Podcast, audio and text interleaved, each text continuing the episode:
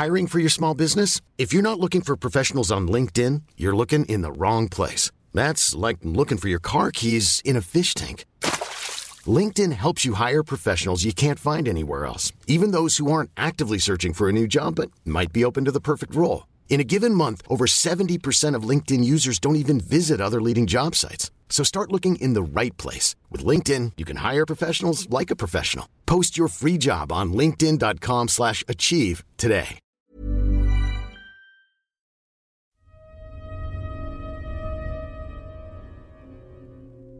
Magandang araw po, Sir Jupiter. Itago niyo na lang po ako sa pangalang Juanita. Taga South Luzon po ako. Nagsimula ang kababalaghan sa bahay namin mula nang iuwi ko ang isang banga.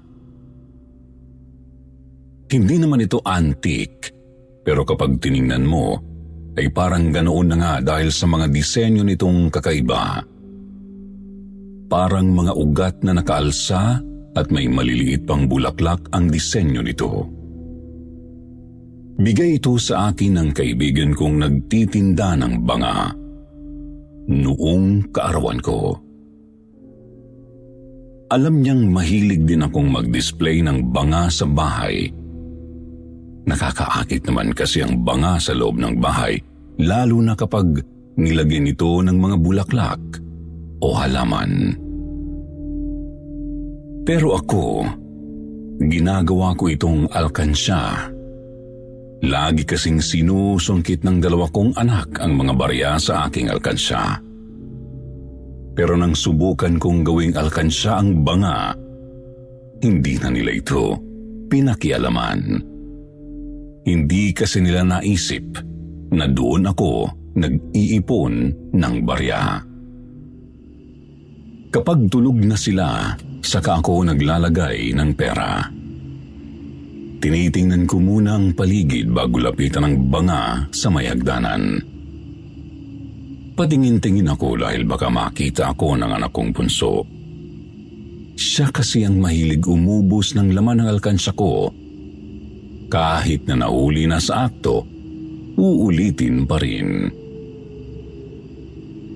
Pagkahulog ko ng mga barya ay kinapako ang laman ng banga. Natutuwa ako dahil malapit na itong mapuno. Hindi nila binabawasan dahil hindi pa nila nadidiskubre na may barya dito. Hindi naman kasi halata dahil Nilagyan ko ito ng artipisyal na halaman, kaya nagmukhang display lang ito. Habang sinisiyasat ko ang banga, bigla kong nagulat nang makarinig ng yabag na papalapit. Agad ko itong nilingon. Nakita ko ang anak kong bunso. Nagkunwari akong inaayos ang halaman sa banga. Nang makalapit siya ay sinabing, masama raw ang pakiramdam niya. Nang hipuin ko ang noo niya, mataas nga ang lagnat niya. Sabi niya, nakakarinig daw siya ng mahihinang tawa na sinasabayan pa ng kalansing ng mga barya. Biniru ko siya na baka yayaman na kami.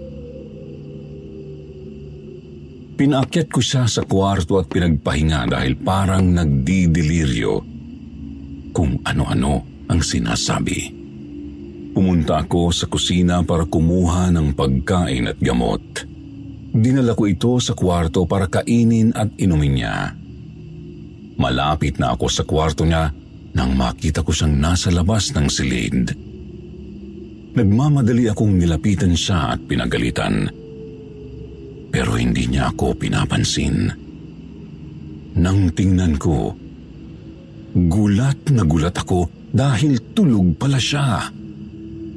Naglalakad siya ng tulog at parang bababa sa hagdan. Mabilis kong ibinaba ang dala at pinigilan siya sa paglalakad. Ginising ko siya.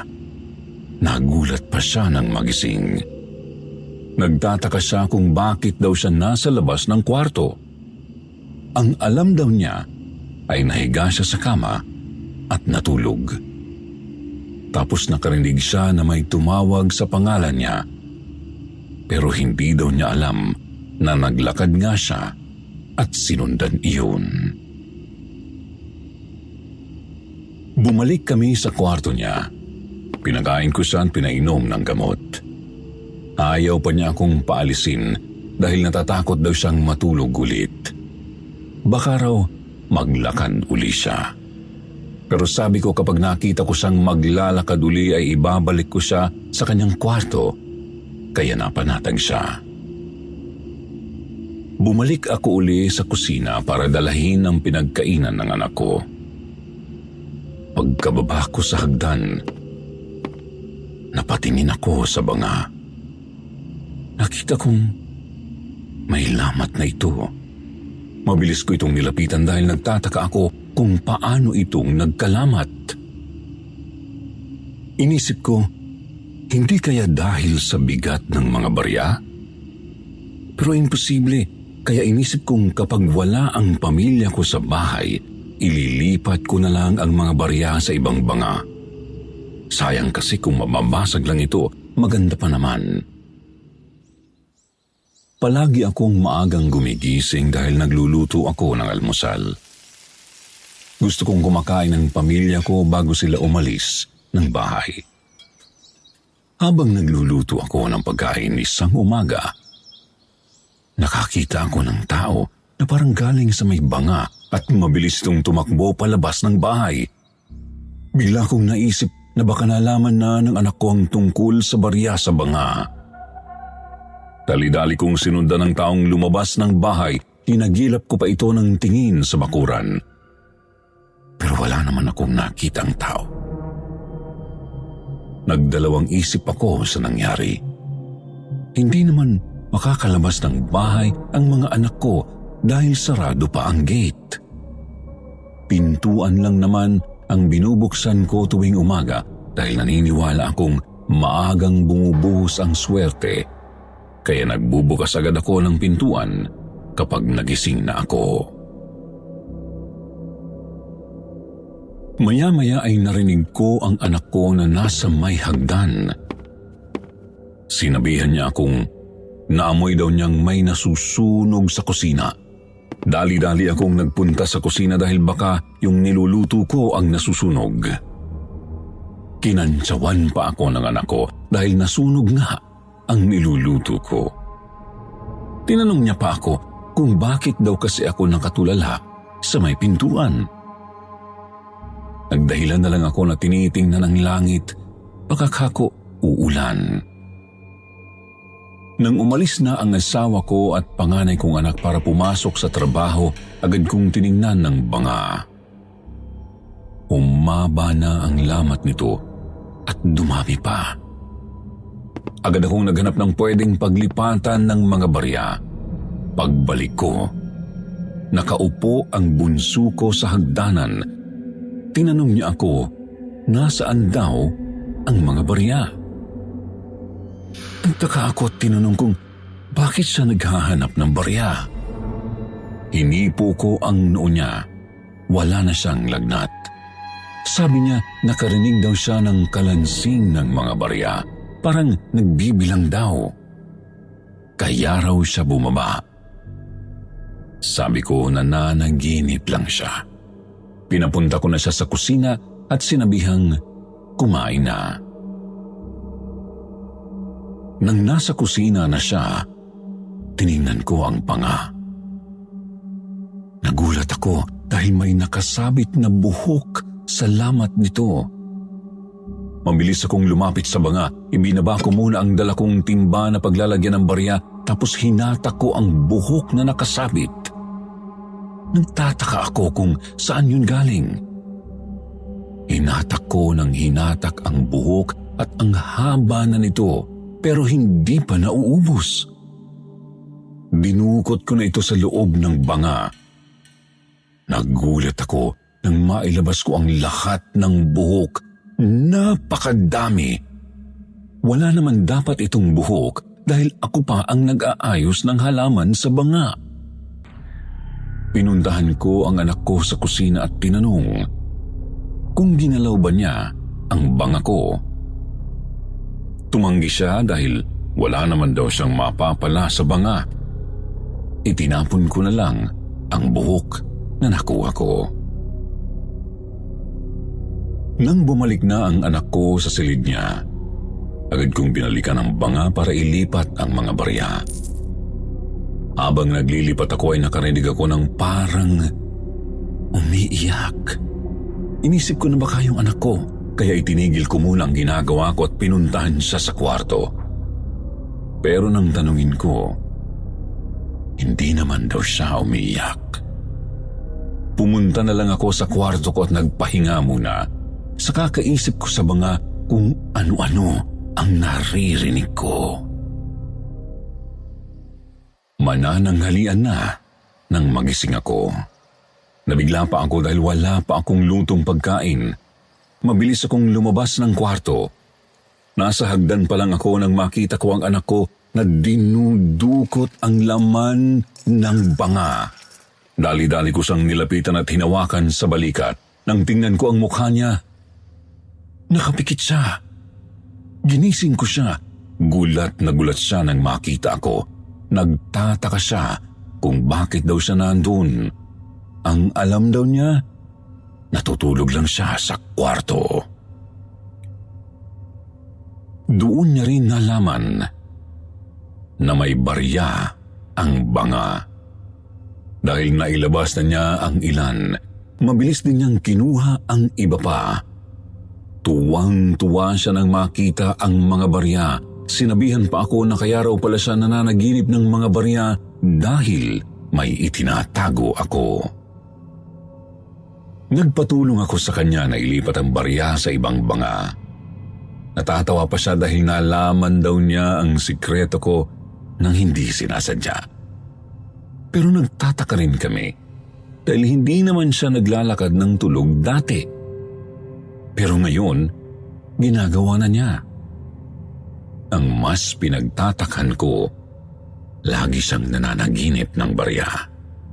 Nakakarinig daw siya ng kalansing ng maraming barya, kaya hinahanap niya ito. Pagkatapos naming ilipat ang mga barya, pinabalik ko siya sa kwarto dahil baka mabinat. Hating gabi, nang magising ako, parang nanunuyo ang lalamunan ko kaya kinuha ko ang tumbler na nasa gilid ng lamesa. Pero wala na itong laman. Kaya bumaba ako sa kusina. Dahil nadadaanan ang banga bago pumunta sa kusina, lagi ko talaga itong tinitingnan habang naglalakad. Nakita kong nakahapay ang halaman na nakalagay sa banga. Nilapitan ko yon para ayusin dahil kapag natumba, baka tuluyan ng mabasag ang banga ko. Habang inaayos ko ang halaman, nakarinig ako ng mahihinang pagtawa. Napatigil ako at pinakinggan ito kung saan nang kagaling. Pero nawala na rin. Pakiramdam ko ay napaparanoid na ako inayos ko ulit ang halaman sa banga. Nabigla ako nang naramdaman kong parang may humawak sa kamay ko. Nakaramdam ako ng malamig na dumampi habang hawak ko ang halaman. Natigilan ako at napatulala dahil nag-iisip ako kung titingnan ko ba ang banga o hindi.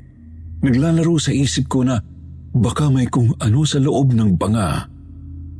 Hanggang sa magulat ako nang marinig ko ang kalansing ng barya na nahulog sa simento. Napatingin ako sa may pa ako dahil doon nahulog ang barya. Nakita kong umiikot-ikot pa ang barya hanggang sa huminto ito sa paggalaw. Nagtataka ako kung bakit may barya pa doon. Alam kong inubos na namin yung tanggalin ng anak ko. Naupo ako at kinuha ang barya, kaya napating. Hiring for your small business? If you're not looking for professionals on LinkedIn, you're looking in the wrong place. That's like looking for your car keys in a fish tank. LinkedIn helps you hire professionals you can't find anywhere else, even those who aren't actively searching for a new job but might be open to the perfect role. In a given month, over 70% of LinkedIn users don't even visit other leading job sites. So start looking in the right place. With LinkedIn, you can hire professionals like a professional. Post your free job on linkedin.com slash achieve today. Millions of people have lost weight with personalized plans from Noom. Like Evan, who can't stand salads and still lost 50 pounds. Salads generally for most people are the easy button, right? For me, that wasn't an option. I never really was a salad guy. That's just not who I am. But Noom worked for me. Get your personalized plan today at Noom.com. Real Noom user compensated to provide their story. In four weeks, the typical Noom user can expect to lose one to two pounds per week. Individual results may vary. na rin ako sa banga. Kitang-kita ko ang isang kamay na unti-unting lumalabas sa banga. May hawak itong barya na para bang iniaabot sa akin. Parang nawala ang boses ko. Sumisigaw ako pero walang lumalabas na boses. Napatakbo na lang ako sa hagdan at nagmamadaling bumalik sa itaas. Napahinto ako sa tapat ng kwarto ng mga anak ko. Bahagyang nakabukas ang pintuan nila. Naririnig ko ang mahihinang pagtawa sa loob. Nagkaroon ako ng lakas ng loob na buksan ang pintuan at pasukin ang silid dahil naalala ko ang mga anak ko. Pagkapasok ay binuksan ko ang ilaw at nakita ko ang anak kong bunso na tuwang-tuwang pinaglalaruan ng mga barya. Nilapitan ko siya para sawayin pero nakita kong nakapikit siya. Tulog na naman ang anak ko pero gumagalaw siya na parang gising. Kaagad ko siyang ginising dahil sa ingay ko ay nagising din ang kapatid niya at nainis pa sa ingay ko. Nang makita nila ang dahilan kung bakit ako nag-iingay, nagtanungan pa sila kung saan daw galing ang mga barya. Tinanong ko naman ang anak kong bunso kung paano niya dinala ang mga barya sa higaan niya. Pero wala daw siyang alam. Wala daw siyang matandaan.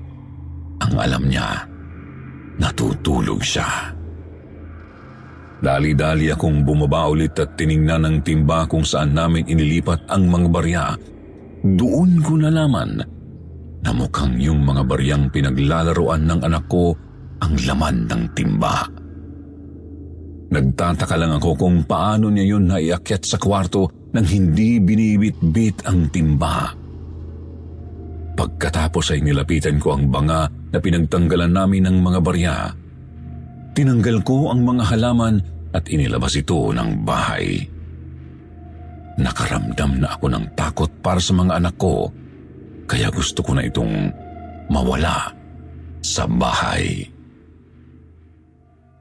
Alas 12 ng tanghali nang makita kong nasa loob na naman ng bahay ang banga. Sobrang nagtataka ako nang makita ito. Nagulat ako nang magsalita ang anak kong panganay. Nakita rin niya sa labas ng bahay ang banga. Ipinasok daw niya dahil alam niyang mahilig ako sa banga. Baka raw may kung sino na nag-iwan doon para itapon dahil nang hihinayang siya. Ipinasok daw niya. Sinabi ko sa kanya na itinapon ko na nga ang banga na yun dahil puro lamat na. Pero napatingin uli ako sa banga nang sabihin ng anak ko na wala naman daw lamat ang bangang yun.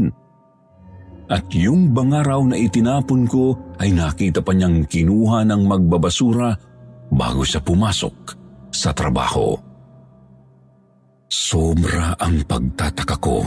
Ito rin ang banga na itinapon ko pero ngayon, wala na itong lamat.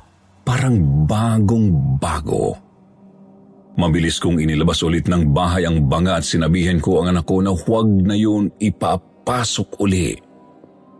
Nawirduhan siya sa akin pero nagkibit balikat na lang. Paggabi na, nang makita ko na naman ang banga sa loob ng bahay at nakalagay na naman doon sa may hagdanan. Galit na galit ako at nagsisigaw na tinatawag ang dalawa kong anak. Nagmamadali silang lumapit kasama pa ang asawa ko. Tinanong ko kung bakit nasa loob na naman ng bahay ang banga.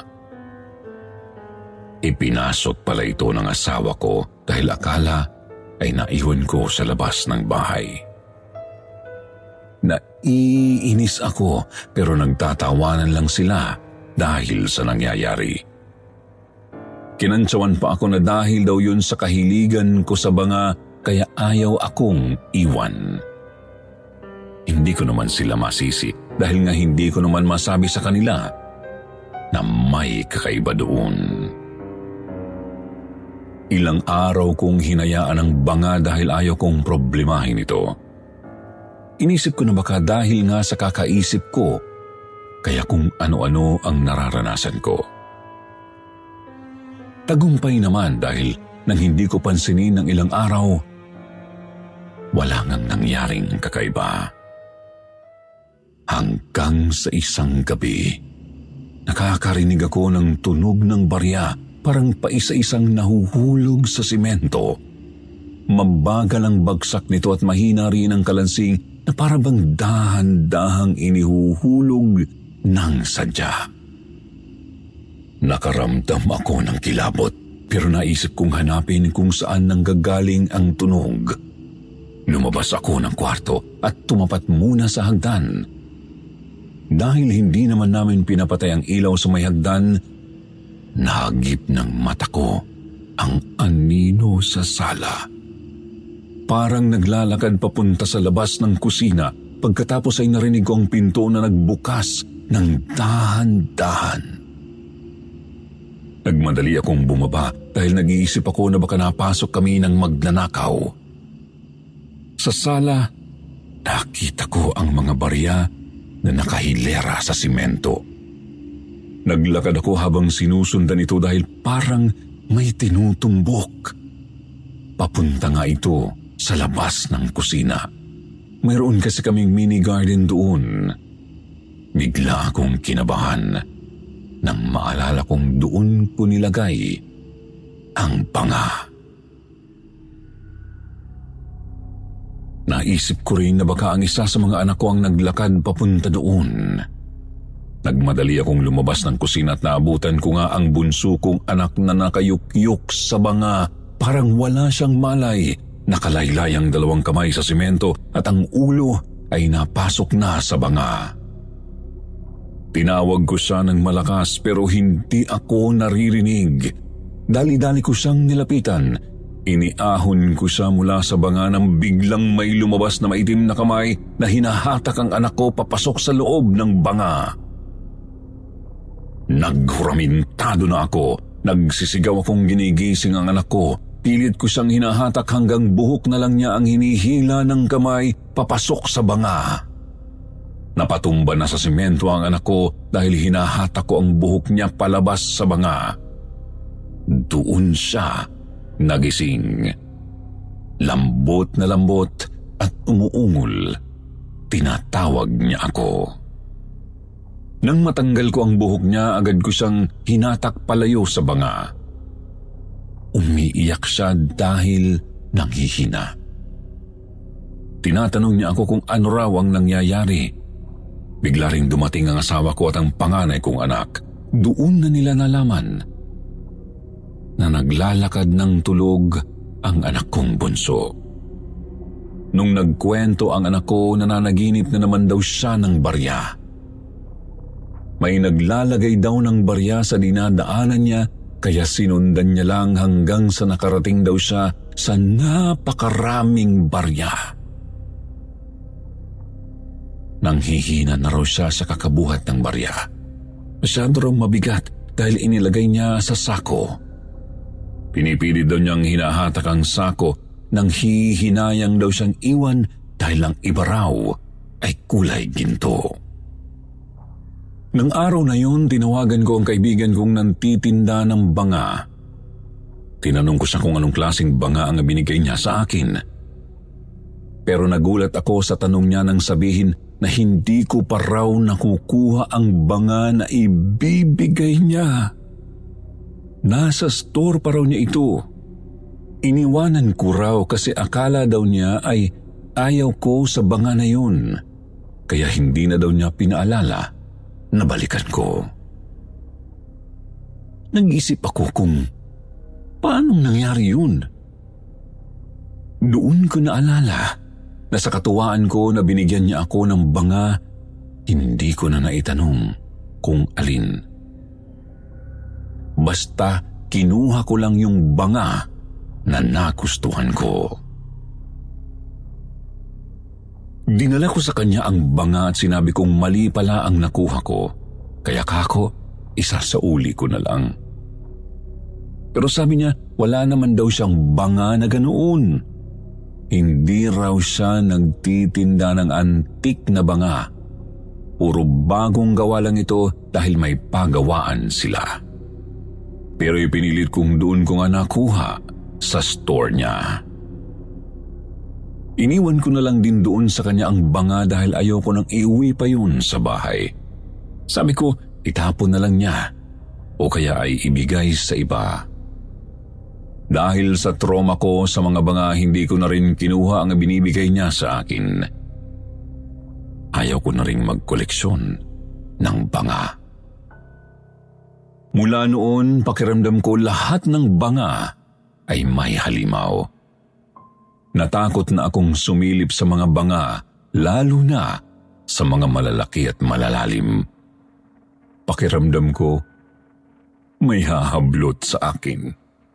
Natakot na rin ang mga anak ko sa banga, kaya ang mga banga sa bahay ay ibinenta namin sa aming garahe. Nagulat ako nang biglang may isang babae na nagtanong sa akin kung ibebenta ko rin daw ang banga kong antik kasi nakadisplay din. Nagtaka ako kung bakit may antik na banga. Hindi naman ako nag-iipon ng ganun. Nang tingnan ko ang tinutukoy niya, yun na naman ang banga na may halimaw sa loob. Hindi ko alam kung paano yun dun napunta.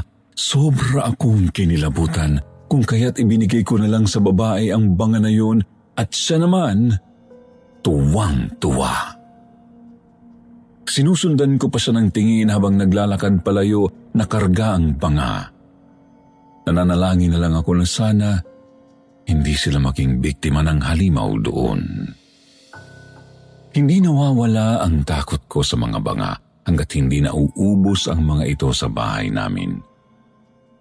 Ang nakakainis lang, tuwing kaarawan ko o kahit anong okasyon kapag may mga kaibigan akong nagpupunta sa bahay, palagi nila akong dinadalhan ng banga dahil alam nga nilang mahilig akong mangulekta. Nahihiya naman akong tanggihan at hindi ko naman masabi na ayoko na nga sa mga banga.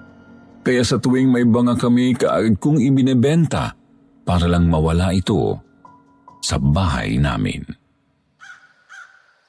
Isang umaga, nakita ko na naman ang anak kong bunso na nakapangalumbaba sa hagdanan. Nang tanungin ko kung napapano siya, sabi niya, na naginip daw siya ng tao na naglalakad sa loob ng bahay namin. Paiikot-ikot lang daw ito at minsan nauupo sa sofa. Kinilabutan ako sa kwento niya, pero panaginip lang yun. Ayoko nang bigyan na naman ng kahulugan. Mahilig din ba kayo na magkoleksyon ng mga banga kahit anong bagay? Ni minsan ba hindi nyo naisip na pwede itong pamahayan? O baka tulad ko, nakaranas na rin ba kayo ng kakaiba sa mga bagay na kinukolekta ninyo? Ano ba sa tingin ninyo ang pwede kong gawin? Gusto ko kasing magkaroon ng koleksyon, pero natatakot na ako. Ang dami kong what ifs dahil na rin siguro sa nakakatakot kong karanasan.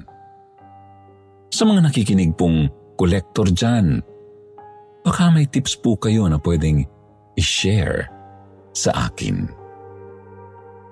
Hanggang dito na lang po, Sir Jupiter, ang aking liham. Nawa po sana'y nasa mabuti kayong kalagayan, pati ang lahat ng bumubuo ng kwentong takip silim. Marami pong salamat sa inyong pakikinig.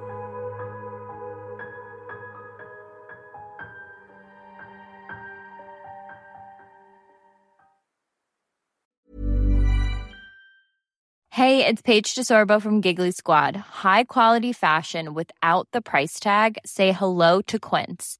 I'm snagging high-end essentials like cozy cashmere sweaters, sleek leather jackets, fine jewelry, and so much more. With Quince being 50 to 80% less than similar brands. And they partner with factories that prioritize safe, ethical, and responsible manufacturing. I love that. Luxury quality within reach. Go to quince.com slash style to get free shipping and 365 day returns on your next order. Quince.com slash style.